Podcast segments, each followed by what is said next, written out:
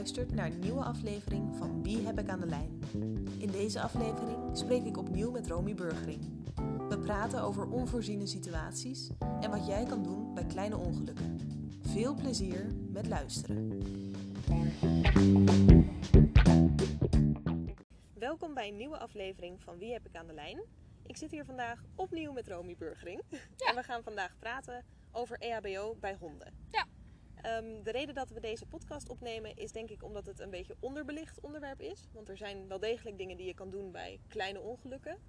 Ehm, en jij bent dierartsassistente, dus ik wilde jou graag vanuit je eigen expertise laten vertellen over eh, EHBO. Superleuk. Ik, eh, het is inderdaad een onderbelicht onderwerp, eh, helaas. Het is denk ik ook wel. ehm, het is denk ik onderbelicht omdat het in heel veel gevallen ook betekent: neem contact op met je dierenarts. Ja, dat ga ik eh, denk ik heel vaak zeggen, inderdaad. Daar komt het heel vaak wel op neer dat je, dat je inderdaad uiteindelijk naar je dierenarts moet. Maar ja, het gaat voornamelijk om het stukje wat kan ik doen op het moment dat het wel fout gaat. Kan ik zelf iets doen of moet ik meteen naar mijn dierenarts? En wat zijn dan wel ongelukken en waar moet ik op letten? En zijn er dingen waarop ik me kan voorbereiden? Maar het zal heel veel zijn, eh, ga uiteindelijk naar je dierenarts. En niet omdat ik er werk, maar gewoon omdat die ervoor geleerd heeft. Ja. En eh, die zal het toch moeten gaan oplossen. Of controleren in ieder geval.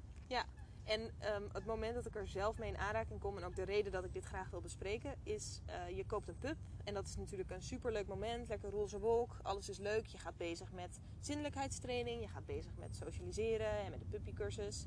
Maar eh, een vrij belangrijk deel om jouw pup veilig te kunnen houden en, en om hem bescherming te bieden, is natuurlijk ook hoe handel ik en wat doe ik op het moment dat er iets gebeurt wat je niet zag aankomen. Bijvoorbeeld, ehm, je puppy slikt iets in wat hij eigenlijk niet had moeten inslikken. Of eh, hij gaat in glas staan. En dan ben je natuurlijk, jouw pup of jouw hond is voor heel veel mensen toch ook eh, een, op een bepaalde manier je kind. Dat wordt natuurlijk vaak gezegd. Je hebt een emotionele band. Dus eigenaren kunnen ook ehm, in de stress schieten op het moment dat er sprake van trauma of, of dus eh, schade is. Klopt. Ehm, dus laten we beginnen met dat eerste. Puppies die nemen alles in hun mond en zijn soms ook geneigd om dingetjes in te slikken of bijvoorbeeld een, ehm, vast te komen te zitten. Ja. zeg maar. Ja, het ding is dat, hè, volgens mij heb ik dat ook al aangegeven bij de dierenarts-podcast zelf. Ehm, hè, over de kennismaking met de dierenarts. Dat het voor veel mensen gewoon een drempel is om de dierenarts te bellen. En dat is eigenlijk heel zonde, want bij twijfel, je kunt altijd contact opnemen om te vragen van... joh, hoe zit dit? Is dit gevaarlijk? Eh, wat kan ik doen? Moet ik iets doen? Of moet ik het afwachten? En zij kunnen je ook telefonisch al advies geven. En of het nou is, kom hierheen. Of dat het is, wacht even af. Het kan geen kwaad. Het is niet iets wat giftig is. Of wel iets wat giftig is. Hè, daar kunnen ze op dat moment advies over geven. Dus sowieso kun je op dat moment altijd kiezen om de dierenarts even te bellen. De assistenten even te bellen en te vragen van... joh, dit is gebeurd, wat moet ik doen? En op het moment dat er... Hè, het is inderdaad vaak zo met die bek of er komt iets vast te zitten. En vaak tussen ofwel de bovenkaak ofwel de onderkaak tussen de kiezerijen waar het vast komt te zitten. Of tussen de kiezen als ze lekker aan het wisselen zijn. Ehm, dan ligt er ook een beetje aan wat het is. Over het algemeen is het zo bij dat soort dingen dat de hond eh, vrij snel op het moment dat het vast gaat zitten vreemd gedrag gaat vertonen. Hij gaat met zijn tong proberen om het eruit te krijgen. Gaat mogelijk met zijn bek over de grond schuren. Hij gaat kijken of hij het er zelf uit kan krijgen. Nou, dat lukt vaak niet, waardoor we dan geneigd zijn om zelf te gaan proberen het eruit te krijgen. Wat heel logisch is. Want als het je lukt, is het mooi meegenomen. Alleen pas wel op, want je hond probeert het zelf ook. En die snapt niet dat jij het eruit aan het halen bent. Dus die gaat zelf mogelijk ook meedoen. En of jouw hand daartussen zit of niet, dat is op dat moment voor hem niet zo belangrijk. Hè, dus pas ook vooral op op je eigen veiligheid. Dat je niet denkt, ik steek mijn vingers ertussen en vervolgens heb ik een paar kaken op mijn vingers staan. Dat zou natuurlijk heel zonde zijn. Maar zeker probeer het zelf. Kijken of je het er tussenuit kan krijgen door het los te wrikken. Ehm, kijk ook even wat het is. En hè, als het bijvoorbeeld een stukje van een botje is, dan is het ook handig om in het vervolg even te kijken of je het mogelijk iets eerder hè, kan ruilen voor iets wat weer groter is. Zodat het niet nog een keer gebeurt, uiteraard. Ehm, maar eigenlijk kom je bij dat soort problemen er vaak op. Of de hond lukt het zelf om het eruit te krijgen op de een of andere manier. Of het lukt niet. En dan moet je eigenlijk zo snel mogelijk naar je dierenarts, zodat het daar ook geen schade gaat aanrichten in tandvlees, gehemelte, tong, dat soort dingen. Plus, als het er dan uit is, eh, wat ga je dan doen? Dus wat gaat de hond dan doen in ieder geval? Slikt hij het dan door? Dat is natuurlijk ook weer afhankelijk van de hond. Spuugt hij het uit? Ehm, en het is niet meteen klaar als het er dan weer uit is. Want je moet natuurlijk ook kijken of het schade heeft aangericht in de bek, in Ja. het tandvlees, in de tong. Nou, dat lukt vaak ook niet heel goed thuis. Dus het is sowieso niet erg om je dierenarts hierover te bellen en te vragen wat je moet doen en of je langs mag komen als het er nog in zit. En bij het doorslikken ligt het er een beetje aan wat het is. Hè, het is wel heel belangrijk om te weten wat het is. En op het moment dat je zegt, nou, ik heb mijn dierenarts gebeld, ik moet erheen. En het is iets hè, menselijks. eh, geef ook even aan wat het is. Zodat ze ook weten of ze daar eventueel iets mee moeten. Of dat het zelf kan passeren.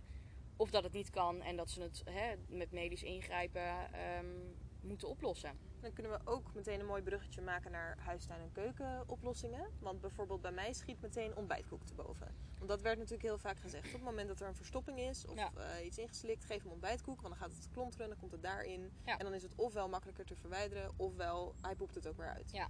Is dat een fabel of is dat een feit? Nou, dat zijn eigenlijk de twee grootste eh, dingen die gezegd worden. Inderdaad, of ontbijtkoek, ofwel ehm, zout, wordt heel vaak gezegd. Omdat ze daarvan gaan braken. braken. Ja, ja. daar kan je braken mee opwekken. Dat klopt, dat is echt een soort eh huistuin- en keukenmiddeltje van vroeger. Alleen het gevaar is dat je ook zoutvergiftiging kunt krijgen bij honden. En op het moment dat jij je hond heel veel zout ingeeft, ten eerste is het natuurlijk helemaal niet fijn voor je hond. Nee. En ten tweede, eh, hij kan daar echt doodziek of zelfs uiteindelijk aan overlijden eh, op het moment dat je dat doet. Dus doe dat echt, echt, echt niet. Ga gewoon naar je dierenarts of bel hem. Ehm, en op het moment dat eh, bij dat ontbijtkoek, het ligt er een beetje aan. eh, kijk, xylitol zit vaak in, eh, voor veel mensen bekend, kauwgom en pepermunt. Tandpasta zit het in, maar het zit ook in veel vormen van ontbijtkoek. En xylitol is giftig voor honden in bepaalde mate. Dus in die zin is het al niet heel veilig. En daarnaast, het moeilijke is, stel nou dat het zover komt dat het er toch uitgehaald moet worden. En je zou het nog willen doen met, met een scopie bijvoorbeeld. Door niet echt te gaan opereren, maar door met een, met een camera en een grijpertje naar binnen te gaan. Dat wordt dan heel moeilijk als het is ingekapseld door ontbijtkoek. Want dan weet je niet of er iets in zit. Je kan er niet bij, je kan het niet pakken. Dus eigenlijk maak je het, als het niet lukt, veel moeilijker om het dan wel te gaan verwijderen. Dus ja, vervelend gezegd, kun je er eigenlijk zelf niet heel veel mee. Ik heb vroeger ook nog wel eens gehoord, laat ze watten inslikken. Want watten, Ja, die kapselen het ook in. Het werkt eigenlijk hetzelfde. Hè, sowieso watten inslikken voor je hond is meestal geen 1, 2, 3'tje. Hè, dan moet je het echt in, in iets lekkers gaan weken. Zodat Ja. het- maar dan is het al eh, geweekt. Dus Ja. dan kapselt het al minder snel in. Plus, het kan het ook alleen maar groter maken, waardoor het niet kan passeren. En dan nog voor problemen gaat veroorzaken. Mhm. Dus eigenlijk kun je in geval van inslikken alleen je dierenarts bellen eh, van joh, dit heeft hij ingeslikt, een haarelastiekje tot iets eh, van een stokje of whatever. Ehm, moet ik daar wel of niet voor komen? Kan ik het afwachten? Kan het passeren? Dat is natuurlijk het grootste probleem. Als het gewoon kan passeren is het niet zo erg. Waar moet ik dan wel op letten als ik het ga afwachten? Hè, wat gebeurt er dan? Als hij gaat spugen, moet ik dan naar de dierenarts? Of mag dat wel? Ja. Dus eigenlijk is het meer heel goed opletten wat er gaat gebeuren en of je er zelf nog iets aan kan doen. En hoe zit dat dan met ehm, andere, zeg maar, grotere dingen zoals een snee of ehm, een wondje als hij heeft gespeeld met een andere hond? Bijtwonden zijn altijd eh, lastig. Lastiger dan in dingen staan of eh, glas of een snee van het een of het ander of een wondje eh, van ergens opstaan. Op het moment dat er tanden bij komen kijken, dan is het vaak zo dat het eigenlijk nou ja, 9 van de 10 keer wel gaat ontsteken. Omdat er gewoon heel veel bacteriën in de bek van een hond zitten. En als daar tanden door die huid heen gaan, die bacteriën zitten gewoon onder, eh, onder die huid. Die huid gaat vrij snel dicht, want het is een klein wondje. Maar die bacteriën zitten er nog steeds onder. Dus dat gaat allemaal broeien en vermenigvuldigen. En uiteindelijk krijg je daar gewoon ontstekingen. Dus bij bijtwonden eh, is het eigenlijk altijd wel zo dat je daar even naar moet laten kijken. Om zeker te weten eh, dat het geen onderhuidse schade heeft gegeven. Daarnaast, veel honden hebben natuurlijk een, eh, een goede vacht. Dus je kan ook niet alles zien. Mhm. En ehm, het is niet gek om even heel goed te gaan kijken naar hoeveel gaatjes heeft hij. Heeft hij er maar één of heeft hij er meer? Meestal zijn het er meer. Ehm, en dan even kijken naar wat de schade is. En tuurlijk kan je dan zeggen, nou de schade is niet heel erg, ik wacht het even af. Alleen hou het wel heel goed in de gaten. Dat je hond blijft eten, dat hij niet ziek wordt, niet sloom wordt, dat de wondjes niet gaan zwellen. En bij sneeën en dergelijke is het eigenlijk weer heel anders. Omdat dat minder snel gaat ontsteken, omdat die bacteriën er niet direct in zitten. Mhm. Vaak zijn het best wel steriele eh sneeën. Behalve als je hond natuurlijk doorloopt. Als het op zijn poot zit en hij loopt door de modder. En hè, dan Ja. wordt het natuurlijk minder schoon. Dus dan is het vaak meer zaak, oké, heeft hij daar echt last van? En als het onder zijn kussentje zit, dan is dat heel naar om daar continu op te staan. Nou ja, dan kan het helpen om daar eh, een behandeling van je dierenarts bij te krijgen. eh, hè, die het mogelijk weer dicht kan maken, waardoor het sneller geneest. Waardoor je hond er minder last van heeft. Of als het gewoon een klein sneetje is en hij heeft er niet heel veel last van, is het eigenlijk gewoon zaak om je hond heel goed in de gaten te houden.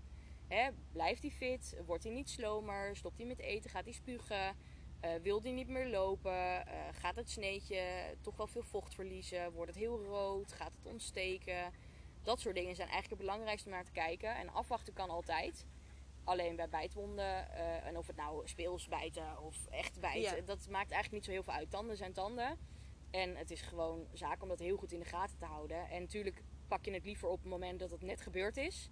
Dan op het moment dat het al dagen aan het ontsteken is of irriteren is. Dan wordt het natuurlijk een stuk lastiger. Mhm. En ehm, er zijn ook een heleboel van die EHBO-setjes op de markt. Nou ja, een heleboel. Je moet er vaak wel even naar zoeken, maar ze bestaan wel. En het valt me op dat ze nu ook eh, vaker naar boven komen met allerlei zalfjes en balsempjes en eh, zilverspray en dergelijke. Ehm, maar de echte EHBO-setjes, daar zit vaak een eh, touwtje in, zeg maar, zodat je ze kan hanteren. Maar ook een eh, eh, tekenpincet. Maar ook bijvoorbeeld gaasjes, verband, ehm, nou ja, dergelijke dingen. Ja. Die kan je natuurlijk kopen als eigenaar. Maar als jij niet weet hoe je een verbandje moet leggen, Ja. dan wat ga je er dan mee doen? Dus in hoeverre denk je dat het voor een eigenaar mogelijk is om eerste hulp zelf te bieden? Ja, als je je daar een beetje in verdiept, dan is dat niet zo moeilijk. Alleen het is inderdaad wel iets wat, wat vaak vergeten wordt ehm, tot het moment dat het gebeurt. Want dan ineens denk je, oh ja, hoe moet ik dit nu gaan oplossen?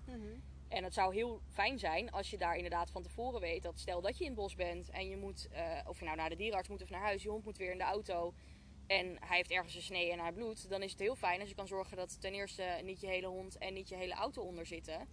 En dat je dat verbandje dus even kan aanleggen.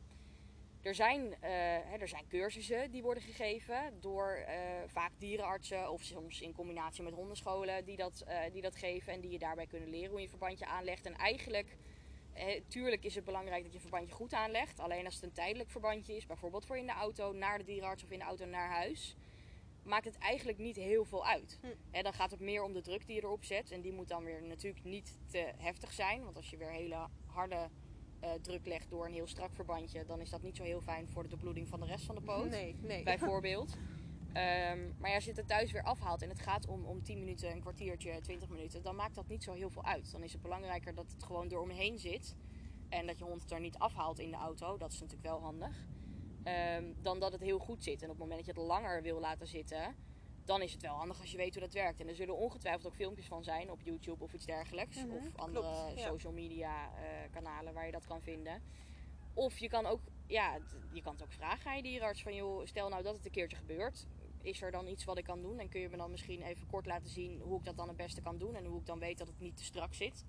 Of dat het niet te los zit. Hoe kan ik dat controleren? Dat is echt iets wat, eh, nogmaals, voor veel mensen een drempel is. Ze komen voor, eh, voor de standaard dingen. En dan vergeet je of denk je, nou ja, ik ga het niet vragen, want het, hè, het is nu niet nodig. Ja. Maar het is wel handig om te weten op het moment dat het gebeurt. ja, zeker. En dat, precies wat je net al zei, dat zijn ook vaak de momenten waarop je ineens realiseert dat je bijvoorbeeld niet zo'n setje in huis hebt. Ja. En dat je ineens denkt, oh, had Ja. ik dat maar wel gehad. Ja. En eh, voor mij de belangrijkste, denk ik, is... eh, ik heb wel eens gehad dat een hond zich verslikte. En dat ik toen ineens dacht, wacht. Bij een mens kan je natuurlijk eh, de greep doen of je kan, je kan van alles. En toen dacht ik, hoe is dat met een hond? Ehm, zijn daar technieken om hun te ondersteunen op het moment dat ze zich verslikken? Ja, kijk, dan heb je het natuurlijk echt over een, een situatie die sowieso heel specifiek is, want het gebeurt gelukkig niet zo heel vaak. Alleen voornamelijk omdat je dan ook niet, waar je normaal gesproken tijd hebt om, Ja. om je dierenarts te bellen en daarheen te gaan, heb je dat nu niet. Ja. Hè, als het echt allemaal niet lukt, dan moet je alsnog zo snel mogelijk naar je dierenarts om daar te laten helpen. Maar je hebt inderdaad ook heimliggrepen voor, eh, voor honden. En dat is heel anders dan bij mensen, want ze zitten gewoon anders in elkaar Mhm. en ze, het lichaam is anders. Maar je hebt het wel en ook dat zijn weer dingen die je sowieso online kan vinden. Daarnaast helpt het heel erg om je hond als een soort kruiwagen te houden op het moment dat hij zich verslikt. Dus om de achterkant omhoog te halen, waardoor ze alleen op hun voorpoten staan. Dat is natuurlijk een stukje zwaartekracht. Ehm, en waar je vooral op moet letten, is zowel bij mensen als bij honden, is dat het is een levend wezen hè, die, die op dat moment dus zich verslikt in iets of stikt in iets. En die, je kan hem niet vertellen dat je hem aan het helpen bent. Dus het is wel belangrijk om ook heel goed op je eigen veiligheid te letten. En tuurlijk is het belangrijk dat je hond niet stikt. Maar het is ook belangrijk dat je zelf goed oplet dat je hond op dat moment in paniek bepaalde dingen kan doen. Ja. Zoals uithalen of, of bijten of krabben of whatever. Omdat hij gewoon eh, in die situatie zit waarin hij ook in paniek is. Ja, en ik kan me ook voorstellen dat als jij een Jack Russell hebt, dat dat ehm, misschien, niet altijd, maar misschien makkelijker te hanteren is dan als je een enorme Bouvier hebt, zeg maar. Ja. Zeker weten. Dat, eh, eh, op de achterpootjes of ja. op de voorpootjes houden is veel makkelijker met een kleine hond dan met een grote hond. Precies. Dus dat is zeker. En eh, kijk, het zijn allemaal dingen die, als je het van tevoren weet, dan kan je zelf zeggen, nou, ik ga het eens niet, niet serieus proberen. Dus ik ga niet echt de druk uitoefenen. Maar wel eens kijken van, joh, hoe zou ik hem dan vast moeten houden? Gewoon zodat je het weet op het moment dat het gebeurt. Het zou gewoon heel jammer zijn als je achteraf dan denkt, ja, had ik het nu maar geweten, want dan had ik het kunnen doen. Mhm. En het fijnste is als je met meerdere mensen bent, want dan kan je hè, dus deels voor je eigen veiligheid zorgen eh, en voor je hond zorgen. En eventueel zeggen, nou, ik probeer het, eh, we gaan de auto in, we rijden naar de dierenarts. Hè, dat je het allebei tegelijk kan doen. Ja, ja. En ehm, een andere is natuurlijk eh, veel braken of ineens ehm, heel veel diarree of, of veel vochtverlies, zeg maar. Ja. Is het dan verstandig om juist wel eh, veel drinken te bieden? Want ja, ze hebben natuurlijk vocht nodig, dus je moet sowieso de mogelijkheid zetten. Ja. Maar ik kan me ook voorstellen dat er mensen zijn die denken: ja, shit, hij drinkt niet, want hij voelt zich niet lekker, dus hij wil niet. Ja. Dus we gaan het er maar in gooien. Ja. Maar een hond zelf drinkt natuurlijk altijd met de tong, dus die, die slikt zeg maar niet, eh, niet zoals andere dieren of, of bij mensen dat je het zeg maar kan opzuigen. Mhm. Dus hoe gevaarlijk is het om een, een hond gedwongen vocht toe te dienen? Nou ja, de meningen zijn een beetje verdeeld over honden die ziek zijn. Hè? En dan heb ik het niet over dagen, maar over eh, hè, je hond begint nu met braken en, Ja. en met diarree. eh, kijk, hij heeft niet meteen een extreem tekort aan vocht. En het ding is dat veel honden, net als mensen, zelf aanvoelen: oké, ik ben nu, eh, ik ben nu heel erg aan de diarree, ik ben nu heel van het overgeven. Mijn lichaam zegt nu stoppen. Ik moet even niks naar binnen krijgen. En als wij dan heel snel na een uur zeggen geforceerd water erin, of na twee uur, dat lichaam zegt nee, je hond zegt daardoor ook nee, dan is het niet altijd even handig om daar geforceerd iets in te krijgen. Zeker omdat je hond zich al niet fit voelt. En zijn lichaam zegt doe maar niet. Grote kans dat je hond het daarna weer gaat uitspugen. Waardoor hij zich eigenlijk nog slechter gaat voelen. Want braken geeft je natuurlijk niet een fijn idee. Dus op het moment dat jouw hond acuut gaat braken en diarree krijgt, dan is het eigenlijk sowieso wel zaak om even je dierenarts te bellen. Omdat als het zo acuut gebeurt eh, aan alle tweede kanten, dus zowel die diarree als braken, dat er dan toch over het algemeen wel een ook acute oorzaak is Ja. hè, als het langzaam verloopt, ze verliezen niet meteen extreem veel vocht. En ze kunnen best een dagje zonder eh, water en eten. Het kan. Hè, als jouw lichaam zegt doe maar niet, dan is het niet erg om het ook te doen. Alleen het moet niet te lang duren. Je hond Mhm. moet zich wel herstellen. En als dat niet zo is, dan moet je gaan ingrijpen. En dan moet je zorgen dat er inderdaad weer wat eten ingaat. Alleen het moeilijke is, zonder verdere behandeling van het probleem, dus zonder de diarree en het braken aan te pakken, kun je er wel wat instoppen aan voer en water. Alleen het lichaam neemt het niet op, want het gooit het er waarschijnlijk weer uit. Ja. Dus ja. eigenlijk zijn dat dingen die je zelf wel kunt proberen als je merkt, nou na een paar uur het gaat weer beter. Ik ga eens kijken of je weer wat wil drinken. Of je weer wat wil eten. Eventueel wat natvoer. Er zit natuurlijk extra vocht in. Dus Mhm. dan hoef je niet het drinken te doen. In hele kleine porties. En op het moment dat hij niet herstelt, dan zal je sowieso naar je dierenarts moeten. Om te zorgen dat hij dus niet meer braakt. eh, dat hij diarree ophoudt. Dat je weet wat de oorzaak daarvan is. Is ook wel handig. En daarna pas ga je weer praten over eten en drinken. Want zolang je de oorzaak niet aanpakt, blijft hij natuurlijk gewoon aan de diarree Mhm. en het braken als het lichaam zichzelf niet herstelt. Nee, nee, precies. Ik moet ook ineens denken aan eh, het toedienen van dingen. Want we hebben het nu natuurlijk over het, het geven van water en voer. Maar ehm, er zijn ook een heleboel fabeltjes over dat je dan wel of niet bijvoorbeeld alcohol, dus eh, sterilon of ontsmettingsmiddel, eh, kan toedienen bij een hond. Of dat je bijvoorbeeld, ehm, nou ja, menselijke medicijnen heb ik in de podcast met Lotte Botter ook al behandeld. Paracetamol en dergelijke. Eigenlijk alles voor mensen is niet voor honden. Nee. Maar hoe zi- zit dat met, met alcohol? Want ik neem aan, je moet natuurlijk wel steriel werken. Dus jullie zullen bij de dierenarts vast ook een spulletje gebruiken. Is dat hetzelfde als wat wij in de badkamer hebben staan? Eh, soms wel. Wij hebben in principe werken we met hoge percentages alcohol, maar dan heb je het wel over uitwendige behandelingen uiteraard. Eh, heb bijvoorbeeld bij oververhitting is dat een van de mogelijkheden om je hond op een wat snellere manier te laten afkoelen. Want alcohol, dan verdampt het? ja, als je alcohol op een hond eh, aanbrengt, dan ehm, verdampt dat heel snel. Dus het neemt een stukje warmte van je hond mee. Ah, ja. Waardoor je hond wat sneller kan laten afkoelen. Maar het gevaar daarvan is dat het ook weer doorslaat. Dus dat je soms ook te ver gaat met afkoelen. Waardoor ze juist weer onderkoeld raken. Nou, dat is natuurlijk sowieso iets wat je zelf niet wil. En eh, ook eigenlijk niet zonder professioneel oog eh, ernaast zou moeten doen. Maar het is wel iets wat je kunt gebruiken. Alleen het nadeel is wel dat bij een oppervlakkig krasje eh, heb je het eigenlijk niet nodig.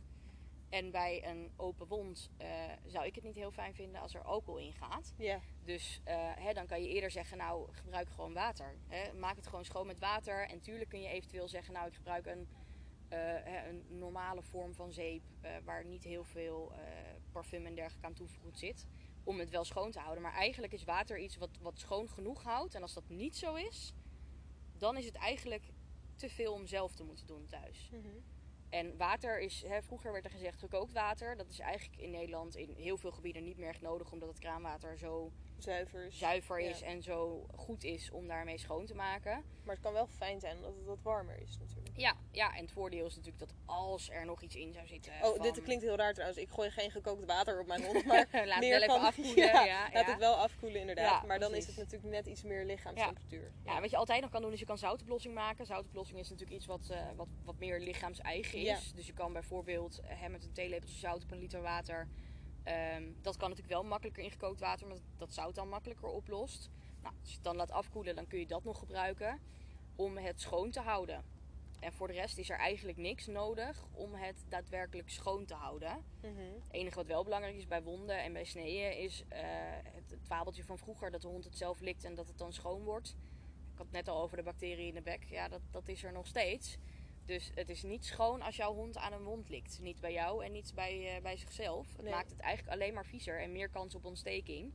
Dus wat wel belangrijk is bij de meeste wonden, zeker als het dieper is dan een oppervlakkig krasje, is dat je hond er niet aan zit. Mhm.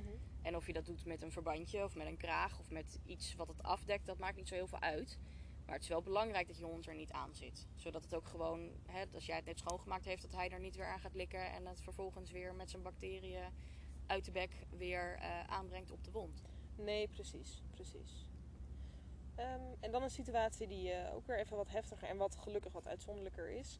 Ehm, er zijn best wat eigenaren die eh, ondanks adviezen toch zelf de nagels knippen. En ehm, een aantal daarvan zijn daar ook best, best gevorderd in. Maar het gaat ook nog wel eens mis. Ja. Dat bloedt natuurlijk als een rund. Ja. Die hond heeft waarschijnlijk pijn, dus die piept misschien ook nog wel heel, heel schel. Ja. Wat te doen op het moment dat je denkt, eh, ik doe dit al tien jaar, het lukt me wel. En je schiet een keer uit of Ja. er gaat een keer iets mis Ja. en het bloedt zo heftig. Nou, het gebeurt eigenlijk heel vaak. Ongelukjes ofwel met nagels knippen ofwel dat een hond gewoon zijn nagel heeft afgescheurd. Bijvoorbeeld in het bos of ergens Ja. anders. En inderdaad, het bloedt ontzettend. Dus vaak schrik je er heel erg van. Nou, ze verliezen niet meteen heel veel bloed. Alleen het is wel best veel. Dus Ja. je schrikt ervan. Nou, plus je hond heeft op dat moment pijn. Dus die zal het niet heel leuk vinden als jij daar eh, zit. aan zit. Nee. En eigenlijk is het zo dat, kijk, als hij afscheurt of afbreekt, vaak blijft er een stukje zitten. Dus dan moet je eigenlijk met ingrijpen van je dierenarts, moet je dat eh, hè, ofwel verder afknippen om te zorgen dat het schoon is. Dat het niet continu blijft tikken. Want als het natuurlijk half eraf is en het tikt elke keer, elke stap op de grond, is dat niet heel fijn. Dus dan kan je er op die manier eh, mee ingrijpen. En het moeilijke met nagels is, als het zo bloedt, ehm, dat het niet zomaar stopt. Dus eigenlijk is het enige wat je op dat moment kan doen, is het eh, stelpen door er een drukverbandje op aan te leggen. Ofwel door er iets tegenaan te drukken. Alleen nogmaals, je hond heeft pijn. Die vindt Mhm. het waarschijnlijk niet fijn. Dus eigenlijk is het beste wat je kan doen, is er zo snel mogelijk een, een, een verbandje of, of een sok of whatever, of een theedoek, iets aan eh, hè, opdrukken. En dat even vastmaken, zodat je er niet eh, een uur naast hoeft te blijven zitten en het vast hoeft te houden. En dan kan je daarmee zorgen dat het, ehm, hè, dat het bloeden hopelijk stopt. En dan kan je gewoon na een tijdje even kijken van, joh, is het nu gestopt? Ziet het er goed uit? Nou, dan kan je het daarna gewoon in de gaten houden. Het belangrijkste is dat op dat moment het bloeden stopt. En dat kan soms even duren bij zo'n bloedvat in de nagel. Omdat het gewoon een heel groot bloedvat is voor de plek die het eigenlijk heeft. Ja, ja, zeker. Dus het meeste is eigenlijk gewoon meteen proberen er iets op aan te leggen waardoor het eh, stopt met bloeden. Logisch, logisch. Zijn er verder nog dingen waarvan je zegt van eh, dit zien we veel langskomen of dit is een eh, onderwerp wat we nog niet hebben besproken? Ehm, nou, eigenlijk niet. Kijk, er, nogmaals, er zijn EHBO-cursussen die gegeven worden door dierenartsen of eh, door hondenscholen. Dat kan je online vaak wel vinden als je daarop googelt. En ik adviseer eigenlijk iedereen om dat wel te doen. Gewoon omdat je dan wat dieper in kan gaan op hè, wat moet ik dan doen. En ook op bijvoorbeeld eh, mond-op-snuitbeademing en dat soort dingen. Kijk, dat zijn natuurlijk hele specifieke dingen die je dan ook kunt zien. Ja, dat alleen uitleggen is natuurlijk heel Ja, lastig. dat is, dat is inderdaad heel lastig en het is zo specifiek dat ik hoop dat je het nooit nodig hebt. Maar het zou natuurlijk wel top zijn dat als het ooit gebeurt, dat jij dan degene bent die het verschil kan maken. Hopelijk. Of het in ieder geval geprobeerd kan hebben. Dus ik zou iedereen wel aanraden om dat te gaan zoeken. En het bestaat sowieso, wij geven het ook in Almere. Ehm, dus je kan er altijd op googlen eh, of daar verder navraag doen bij jou of bij je dierenarts of wie dan ook Mhm. dat is sowieso niet gek om te doen. Gewoon zodat je weet eh, hoe moet ik een verbandje aanleggen, wat kan ik doen in bepaalde specifieke situaties. En voor de rest, ja, kijk, voorkomen is beter dan genezen. Dus ja, probeer het te voorkomen. Maar ja, dat is altijd zo met ongelukjes. Probeer het te voorkomen, maar ja, het gebeurt Ja, altijd. er gebeurt eh, altijd wel iets. Ja, Daar kan, en eh, je bent er vaak inderdaad ook niet op voorbereid. Nee. Nou, dan hoop ik dat deze aflevering eh, al een paar werkzame tips heeft geboden voor eigenaren of toekomstige eigenaren. Ik hoop het ook. En eh, als ze meer willen weten of als ze nog een specifieke vraag hebben, dan eh, horen we dat wel. Precies. Nou, dankjewel weer. Graag gedaan. Dankjewel. Yes. Doeg. Dit was het weer voor deze aflevering. Ik hoop dat je het leuk vond. Heb je vragen of heb je opmerkingen, dan kun je deze altijd sturen naar hella.hellashondenadvies.nl. Het mailadres staat ook nog in de show notes. Heel erg bedankt voor het luisteren en tot volgende keer.